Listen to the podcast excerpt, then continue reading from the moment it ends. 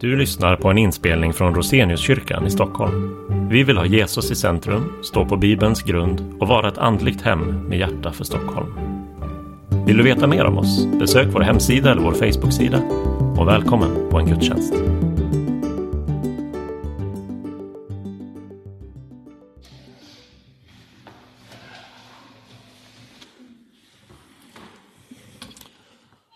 Upplyft era hjärtan till Gud och hör dagens heliga evangelium som är hämtat ifrån Lukas eh, evangeliet kapitel 2 från vers 22 till 40. I Jesu namn. När tiden var inne för deras rening enligt Mose lag tog de med honom upp till Jerusalem för att bära fram honom inför Herren, som det står skrivet i Herrens lag. Varje förstfödd som öppnar moderlivet ska räknas som helgad åt Herren. Det skulle också ge det offer som är bestämt i Herrens lag, ett par turturduvor eller två unga duvor. I Jerusalem fanns en man som hette Simeon. Han var rättfärdig och gudfruktig och väntade på Israels tröst. Och den helige ande var över honom. Av den helige ande hade han fått en uppenbarelse att han inte skulle se döden förrän han sett Herrens smorde. Ledd av anden kom han till templet och när föräldrarna bar in barnet Jesus för att göra med honom som man brukade enligt lagen tog han honom i sina armar och prisade Gud och sa Herre, nu låter du din tjänare gå hem i frid så som du har lovat. För mina ögon har sett din frälsning som du har berättat inför alla folk. Ett ljus med uppenbarelse för hedningarna och härlighet för ditt folk Israel. Hans far och mor förundrades över det som sades om honom. Och Simon välsignade dem och sa till hans mor Maria, se, han är satt till fall och upprättelse för många i Israel och till att vara ett tecken som väcker motstånd. Också genom din själ ska det gå ett svärd, så ska många hjärtans tankar uppenbaras. Där fanns också en profetissa Hanna, Fanuels dotter av Ashers stam. Hon hade kommit upp i hög ålder, i sju år hade hon fått leva med sin man efter sin tid som jungfru. Och nu var hon änka, 84 år gammal. Hon lämnade aldrig templet utan tjänade Gud med fastor och böner natt och dag. Just i den stunden kom hon fram och prisade Gud och talade om honom för alla som väntade på Jerusalems frälsning. När de hade fullgjort allt som var bestämt i Herrens lag återvände de till Galileen och sin hemstad Nasaret. Och pojken växte och blev starkare och fylldes av vishet och Guds välbehag vilade över honom. Så lyder det heliga evangeliet. Lovad vara du, Kristus.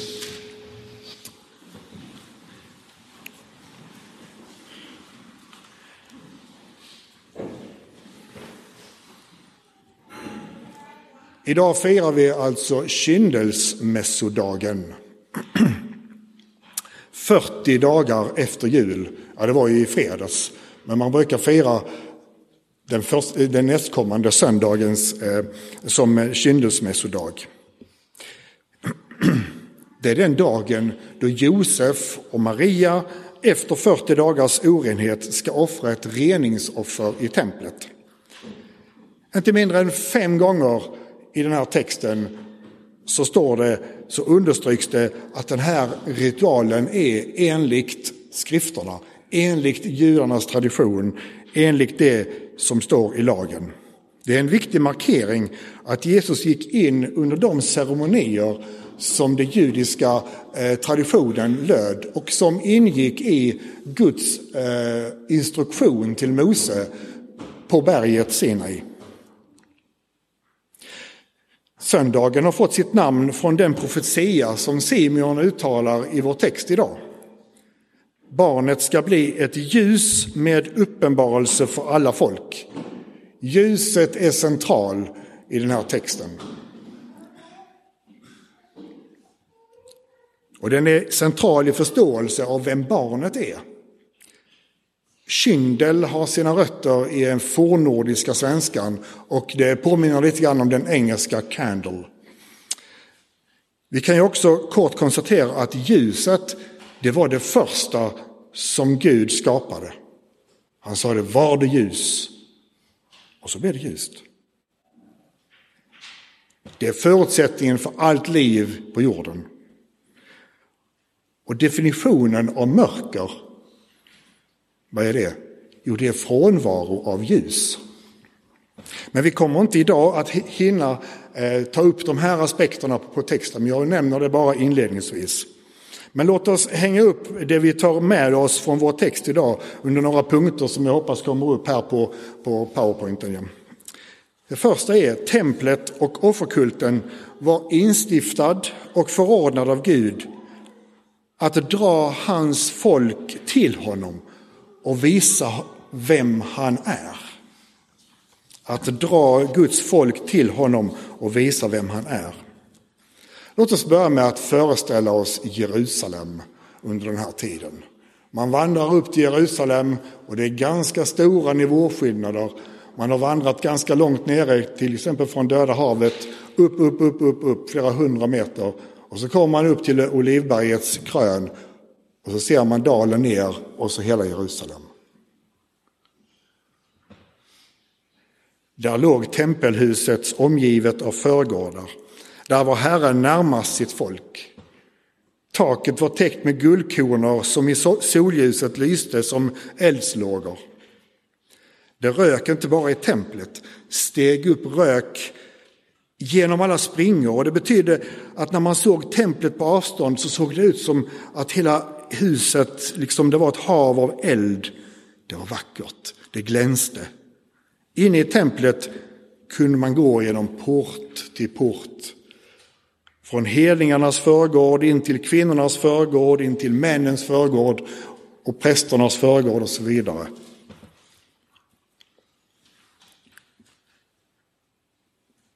Där inne så tjänstgjorde under ett år 24 000 präster. Man hade vid ett tillfälle ungefär 1000 präster. Så man hade 23 veckors, och man tjänstgjorde under en vecka, sen fick man gå hem. Så man hade 23 veckors ledighet och sen gick man in och så jobbade man heltid i, i en vecka. Och så fick man gå hem. Så därför var det hela tiden präster och leviter som gick på vägarna till och från Jerusalem. Det kommer vi ihåg från andra liknelser i evangelierna. I GT finns många profetier om templet, bland annat Malaki. Han säger så här, berättar att Messias ska komma till sitt tempel. Det står i tredje kapitlet. Och Herren som ni söker ska plötsligt komma till sitt tempel, förbundets sändebud som ni längtar efter. Se, han kommer, säger Herren Sebaot. Och en dag kom så Messias. Och profetian fick sin uppfyllelse. Det var överraskande. Det var oväntat. Han kom som ett spädbarn. Buren på sin mors armar. Och ingen, nästan ingen, insåg och märkte vem det var. Detta är mycket viktigt. För det upprepas ständigt. Gud har en förkärlek att överraska, att göra det på ett annat sätt än vi förväntar oss. Han kommer oftast oväntat och, mycket, och mitt i det vardagliga. Ingen av de många prästerna som var i tjänst där kände igen honom. För oss har detta en viktig betydelse. Var, uppmärksam på det vardagliga och enkla. Det är ofta där Gud väljer att visa sig. Och för det andra, när Gud genomför sin räddningsaktion börjar han i det lilla, oansenliga och oväntade.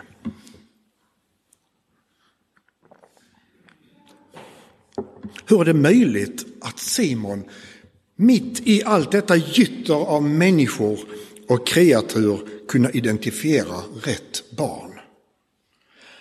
Att han dessutom får en bekräftelse från profetissan Hanna, en helt annan kvinna från en helt annan stam.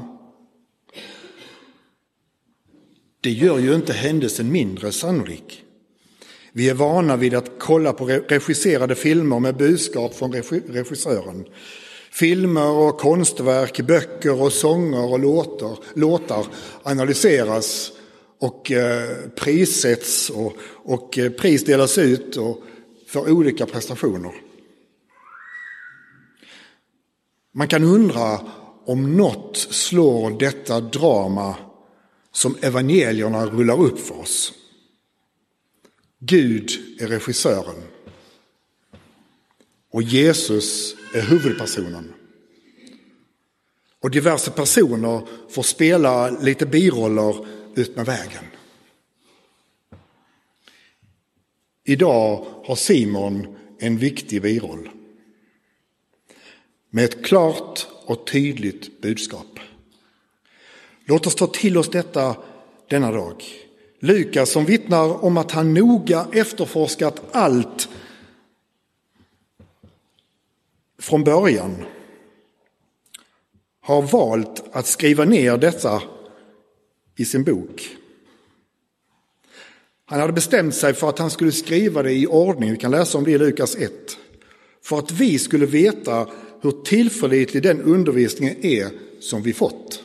Vi kan lita på det, för det är människor av kött och blod som har upplevt det, som in på bara kroppen och i sina kroppar har fått uppleva det de berättar om. Traditionen menar att en av källorna han använt är faktiskt Jesu mor Maria. Hon om någon har förstahandsuppgifter och är verkligen ett ögonvittne till alla dessa händelser. Tänk om läkaren Lukas mötte henne och låtit henne få berätta om sitt liv och sina upplevelser. Det är faktiskt inte en orimlig möjlighet. Det skulle kunna ha gått till så. Men vem var nu den här gamle Simon? Av allt att döma tillhörde han den gruppen människor som vi kan kalla det stilla i landet. Helt vanliga civila människor. Judar som längtade och visste att Messias skulle komma. Han skulle komma och han levde i den tron och i den övertygelsen på att detta skulle hända. I stark tro och övertygelse på Gud att han skulle hålla sina löften om att Messias skulle komma.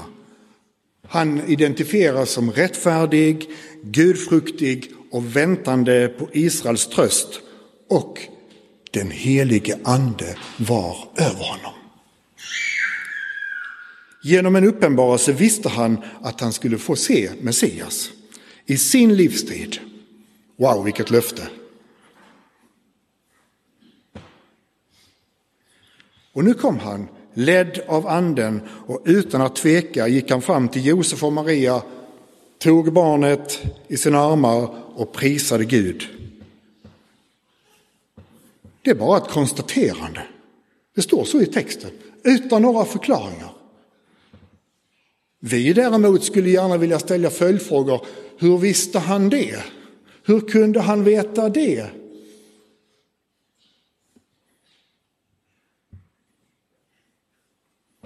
I den kontexten finns Simon. Att man litade på den heliga ande. Man hade övat sig att höra Guds ord. Man hade övat sig att höra den heliga andes tilltal. Det är så Gud gör.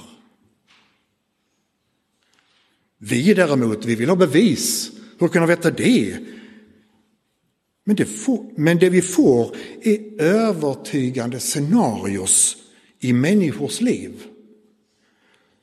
Som vi får ta till, får lite och lite till oss när vi läser texterna. Och vi blir övertygade om att det här är ögonvittnen och det är människor som har fått uppleva, känna och, och verkligen in på bara kroppen det de, det de vittnar om. För oss är det take it or leave it. Tro det eller låt det vara.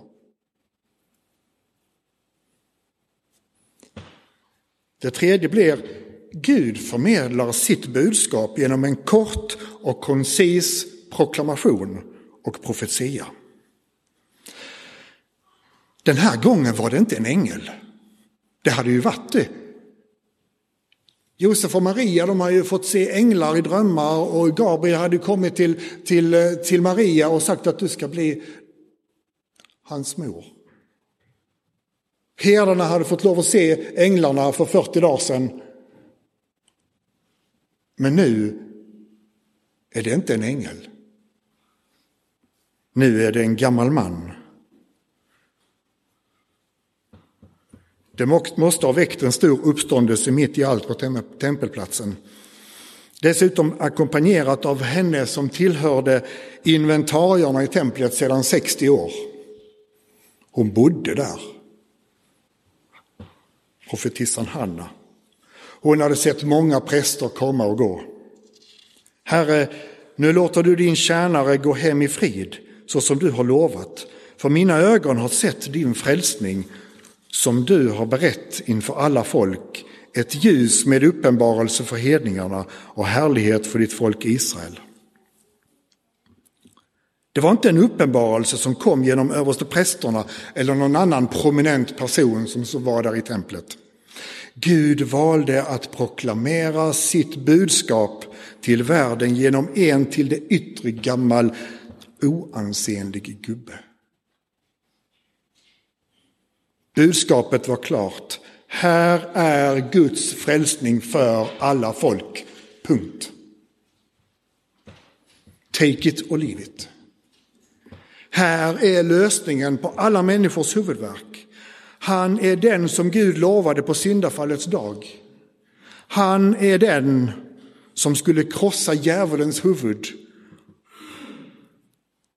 och betala och sona skulden och synden. Han skulle bli ett ljus för hedningarna och en härlighet för Guds folk. Simons budskap var klockrent. Det gällde inte något annat barn. Vi kan tänka oss att det var massor med barn den dagen som skulle bäras fram i templet. Det gällde inte något annat barn. Det bekräftade för Josef och Maria det som ängeln uppenbarat för dem i både drömmar och scener. Budskap från herdarna 40 dagar tidigare. Det är detta som ska förkunnas till liv och räddning för var och en som vill höra, tro och ta emot. Nästa punkt blir han skulle få folk att falla och bli upprättade. Hur ställer du och jag oss till detta? Det här är Guds budskap genom Simon till oss idag. Vill vi ödmjuka oss inför det, tacka och ta emot den frälsning som räcks oss genom detta barn? Eller vill vi stanna kvar i mörkret? Definitionen på det är frånvaro av ljus. Johannes säger i dagens episteltext att om vi säger att vi har gemenskap med honom och vandrar i mörkret, då lurar vi oss själva, ja vi ljuger. Och vi handlar inte efter sanningen. Men om vi vandrar i ljuset, då har vi gemenskap med varandra och Jesu blod renar oss från all synd. Det är en beskrivning av vad det innebär att vandra med Jesus.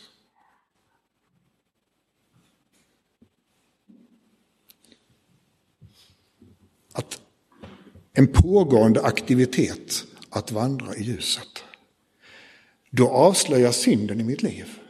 För jag vandrar med ljuset, då ser jag ju skiten som finns på mig och i mig.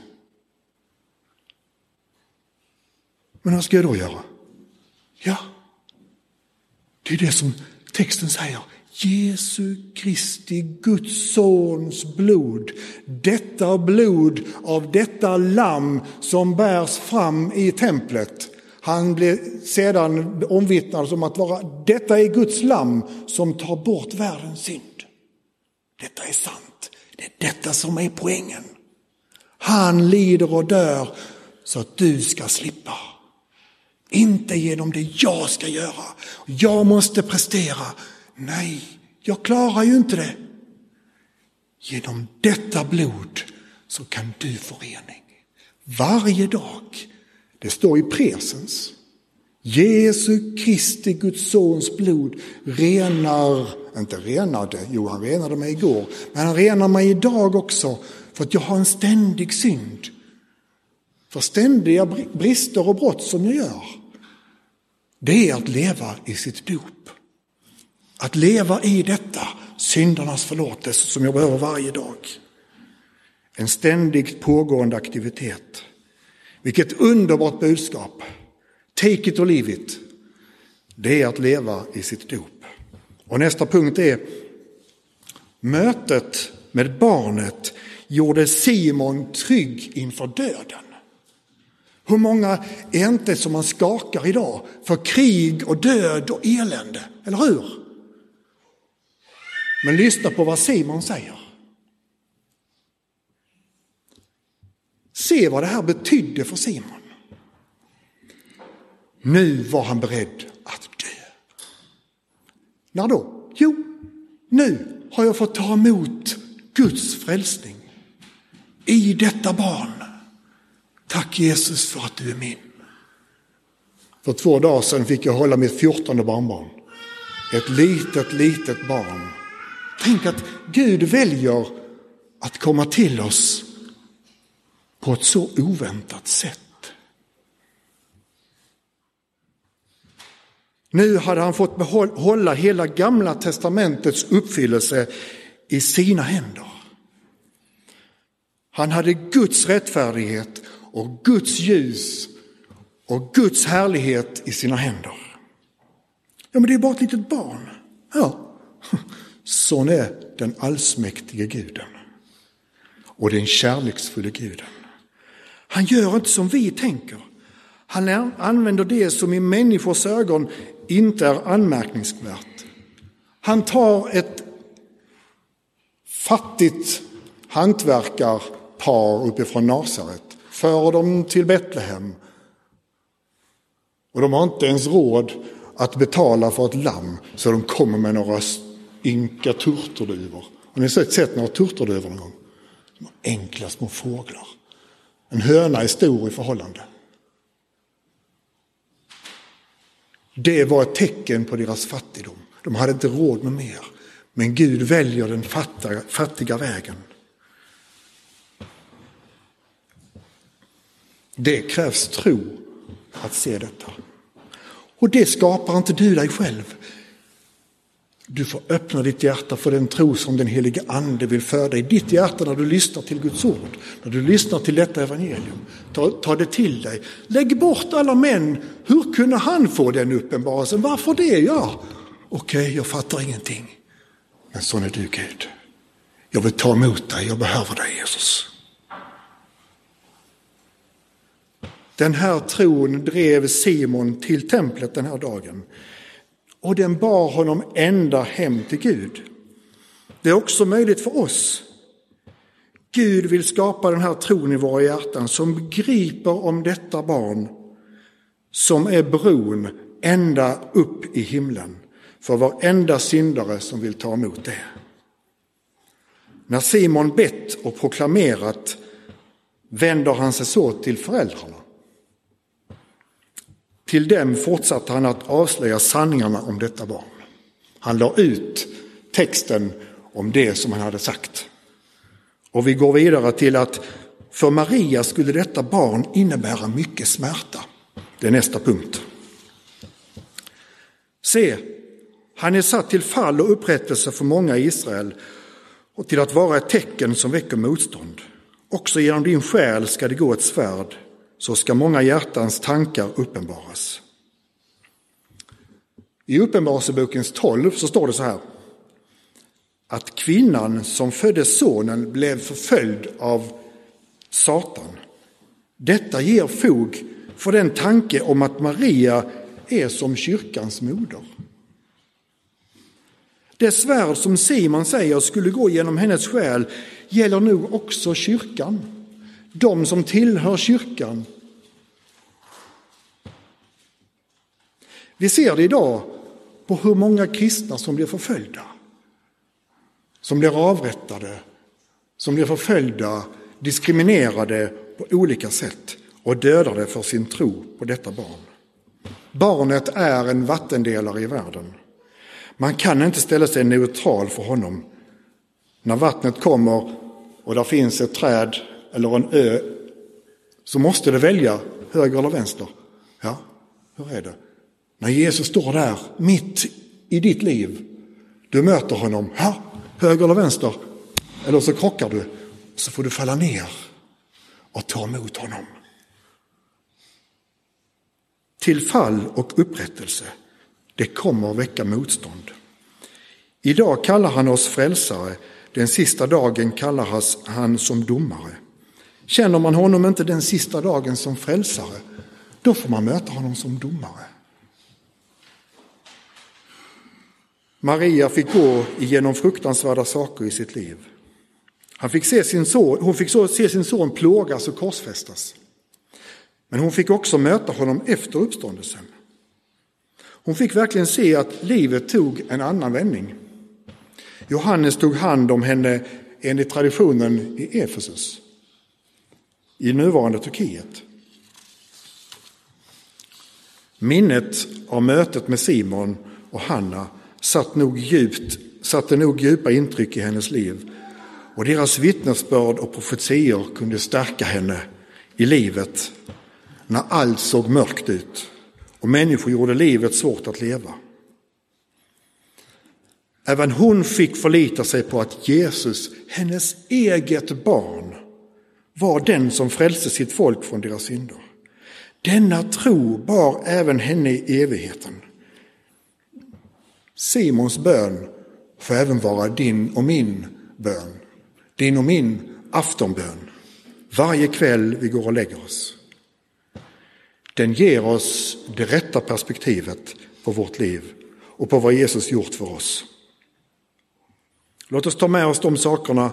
Templet och offerkulten var instiftad och förordnad av Gud att dra hans folk till honom och visa vem han är.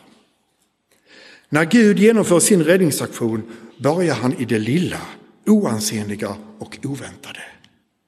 Gud förmedlar sitt budskap genom en kort och koncis proklamation och profetia. Han skulle få folk att falla och bli upprättade. Mötet med barnet gjorde Simon trygg inför döden. För Maria skulle detta barn innebära mycket smärta. Låt oss be. Herre, nu låter du din tjänare gå hem i frid, så som du har lovat, för mina ögon har sett din frälsning, som du har berett inför alla folk, ett ljus med uppenbarelse för hedningarna och härlighet för ditt folk Israel. Amen.